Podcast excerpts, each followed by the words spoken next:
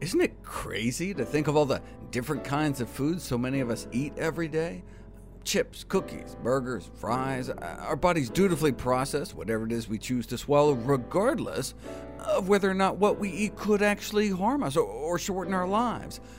Our bodies are amazing as they try to pull out nutrients while trying to uh, protect us from all the garbage. So maybe, just maybe, we should try and give our bodies a break.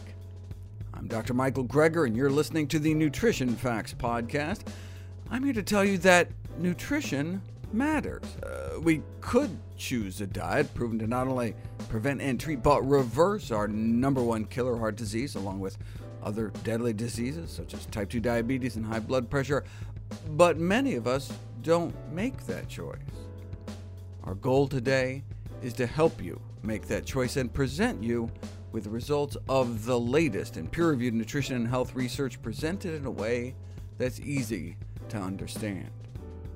Today, we're going to look at autism, the neurodevelopmental disorder characterized by impaired social interaction, impaired verbal and nonverbal communication, and restricted and repetitive behavior.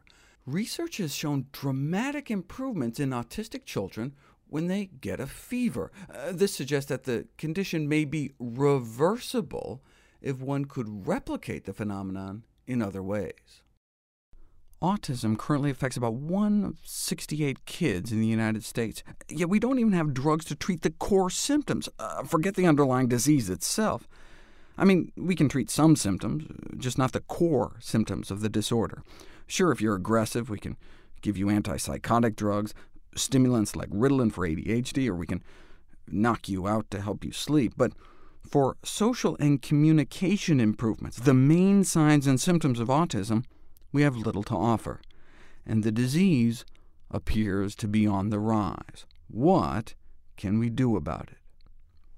Well, decades ago, a clue was published that offered a ray of hope.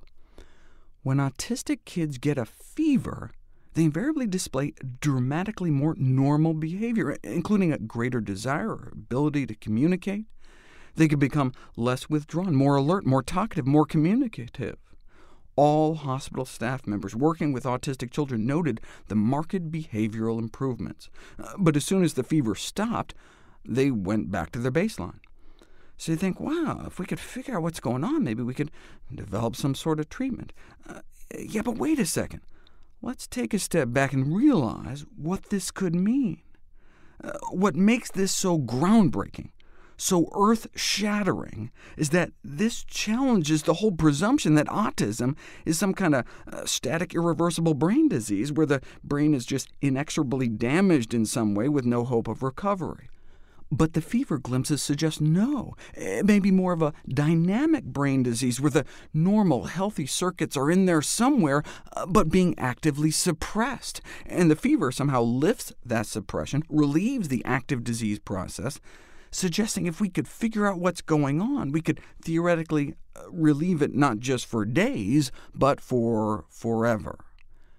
So you'd think that would be what's on every autism researcher's mind, but unbelievably, there's practically no mention of the high fever improved behavior phenomenon in the entire autism medical literature, even though nearly everybody knowledgeable about the disease, both parent and professional alike who deals with it day to day, evidently knows about it. In fact, the first and only Nobel Prize in Medicine ever given to a psychiatrist for brain ailments was the so-called father of fever therapy, where he would inject malaria into people and some got better. If they didn't die first from the malaria, that is. What is it about fever that can improve brain function? If we could figure that out, maybe there's a way we could do it without killing people. OK, but first let's confirm the phenomenon is real.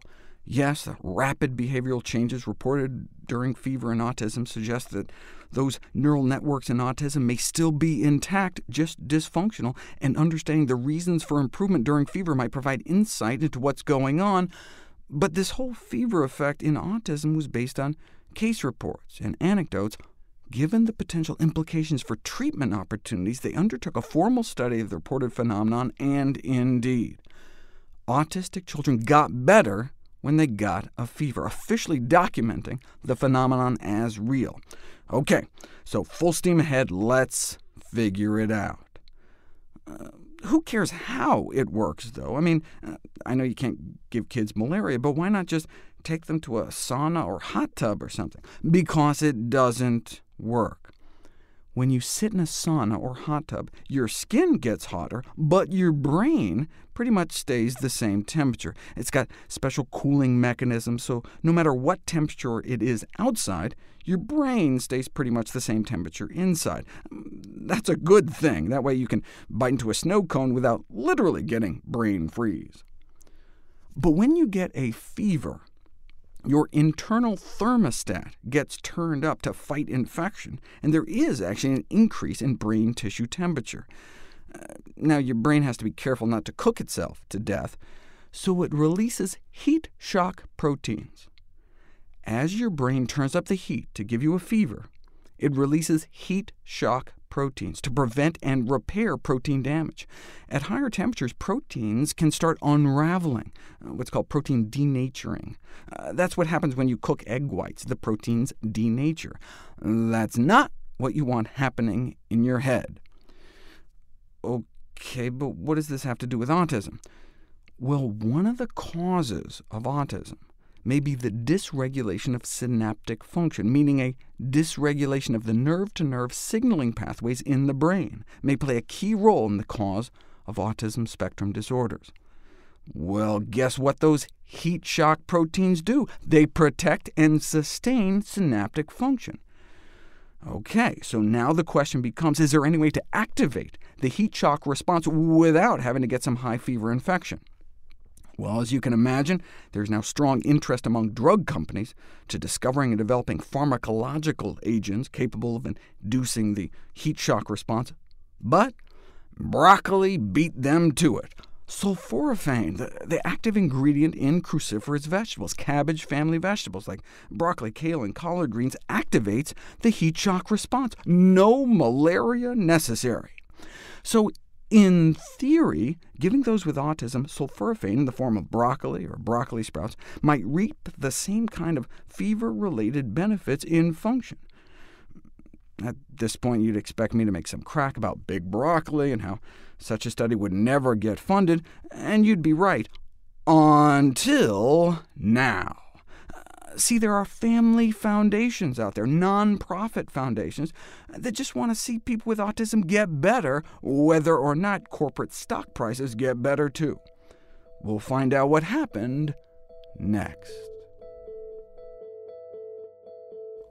One food may be able to combat all four purported causal factors of autism synaptic dysfunction, oxidative stress, mitochondrial dysfunction, and neuroinflammation.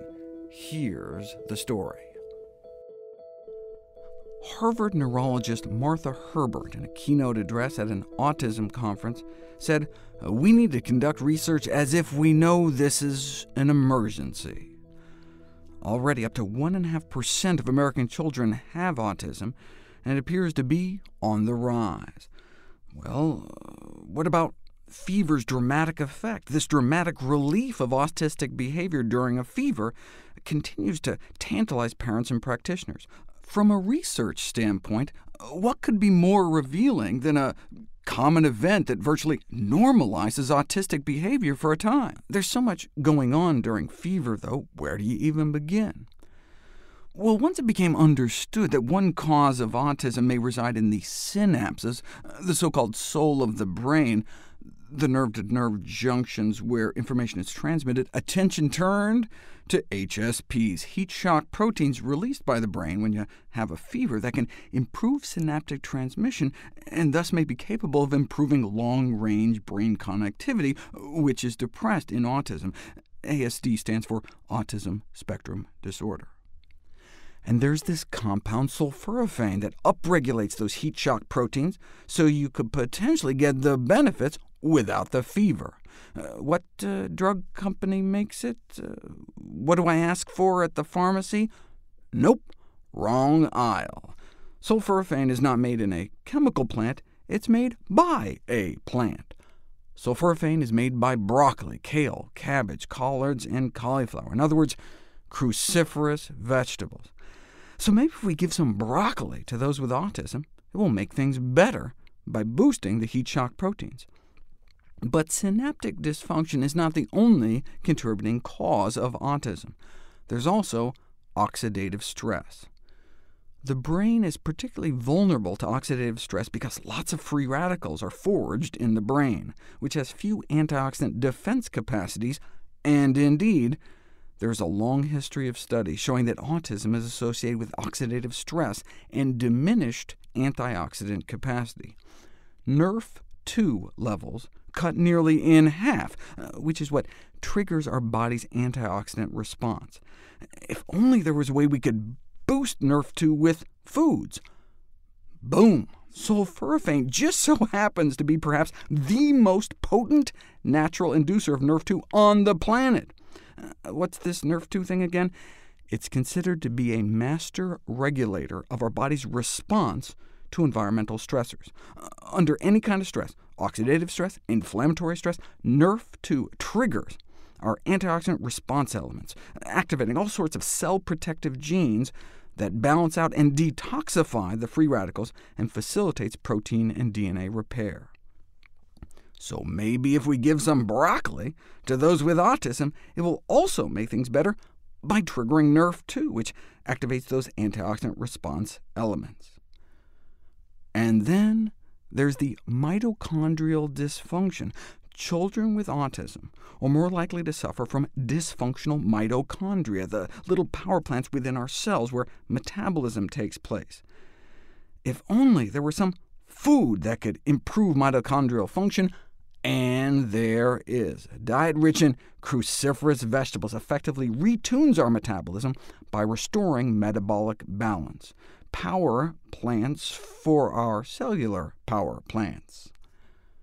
Not only can sulforaphane boost the gene expression of heat shock proteins as much as sixfold within six hours, it can double the mass of mitochondria in human cells growing in a petri dish. Uh, so maybe if we give some broccoli to those with autism, it will also make things better by relieving some of that mitochondrial dysfunction that's creating even more free radicals. OK, so can we try giving some kids some broccoli already? First, one final factor neuroinflammation, brain inflammation, another causal factor in autism. If at autopsy you look at brain tissue of those with autism, you can see inflammation throughout the white matter. And if you do a spinal tap, up to 200 times the levels of inflammatory mediators like interferon bathing their brains. Uh, what's causing all that inflammation? Well, the master regulator of the inflammatory cascade is a protein called NF-kappa beta, which induces inflammation, and if overexpressed, like in autism, can lead to chronic or excessive inflammation. If only there was a food. Wait, broccoli does that too? In fact, it's the major anti-inflammatory mechanisms for sulforaphane, inhibiting NF-kappa beta.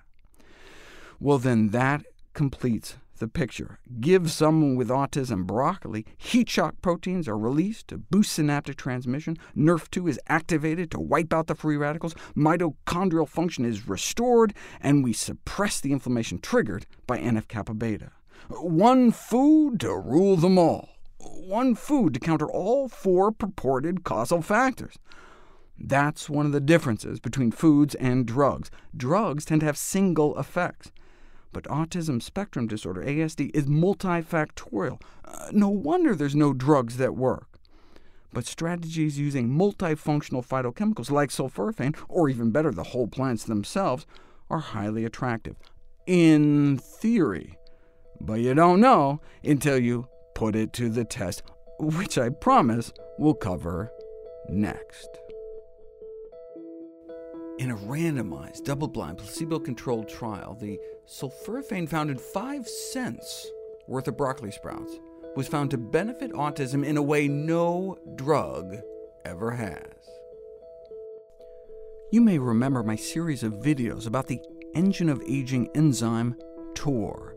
Well, kids with autism tend to have higher TOR activity in their bodies, and this hyperactive TOR signaling may actually play a role in causing autism, making TOR a potential target to treat autism, or even theoretically reverse it if we could target downstream TOR signaling, uh, like between TOR and S6K1.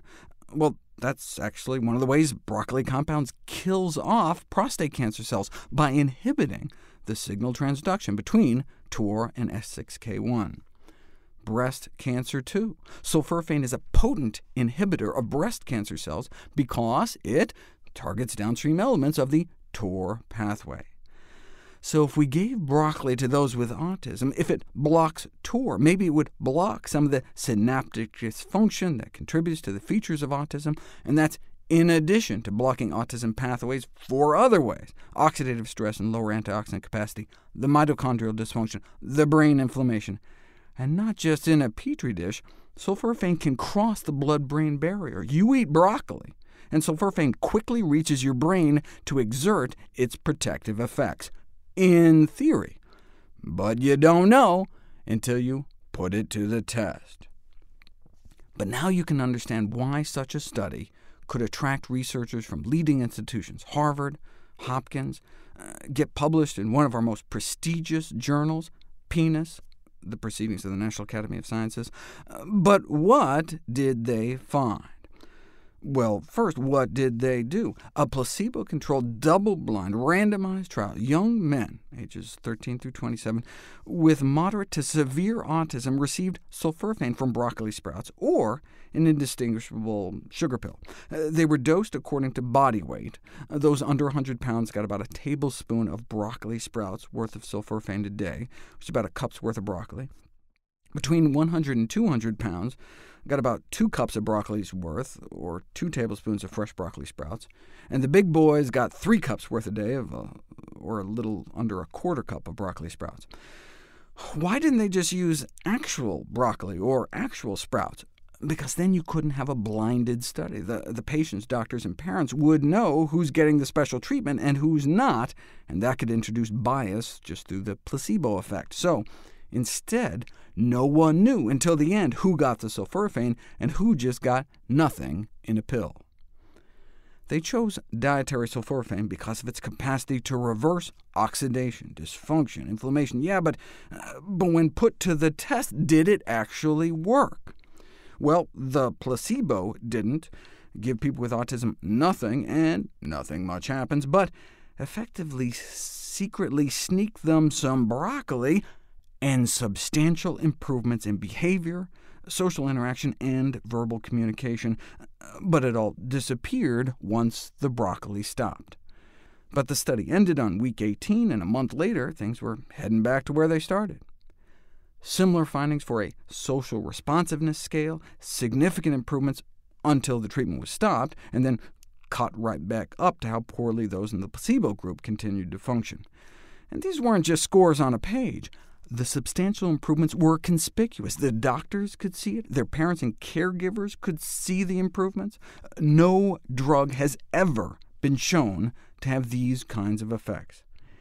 And look, these were young men, starting age you know, 13. One could imagine it working as well or even better for younger children because their brain is still developing. What's the downside? Uh, broccoli sprouts are widely consumed all over the world without any reports of adverse effects. Uh, now remember, we're talking about whole foods, not broccoli or sulforaphane supplements. Remember I did videos about them? Broccoli sprouts work, commercial broccoli sprout supplements hardly at all. Broccoli has sulforaphane, uh, florets more than the stems. Broccoli sprouts has like 10 times more but broccoli pills, powders, and supplements have little or none. So, broccoli and cruciferous vegetables for all kids, autism or not, and hey, maybe pregnant women as well for potential prenatal prevention of autism in the first place. To see any graphs, charts, graphics, images, or studies mentioned here, please go to the Nutrition Facts podcast landing page. There you'll find all the detailed information you need, plus links to all the sources we cite for each of these topics. Be sure to also check out my new How Not to Die cookbook. beautifully designed uh, with more than 100 recipes for delicious, uh, life saving plant based meals, snacks, and beverages. And like all my books, DVDs, and speaking engagements, all the proceeds I receive are donated to charity. NutritionFacts.org is a nonprofit, science based public service where you can uh, sign up for free daily updates on the latest in nutrition research uh, via bite sized videos and articles. Everything on the website is free. There's no ads, no corporate sponsorship. It's strictly non commercial. I'm not selling anything. I just put it up as a public service, as a labor of love, as a tribute to my grandmother, whose own life was saved with evidence based nutrition. Thanks for listening to Nutrition Facts. I'm Dr. Michael Greger.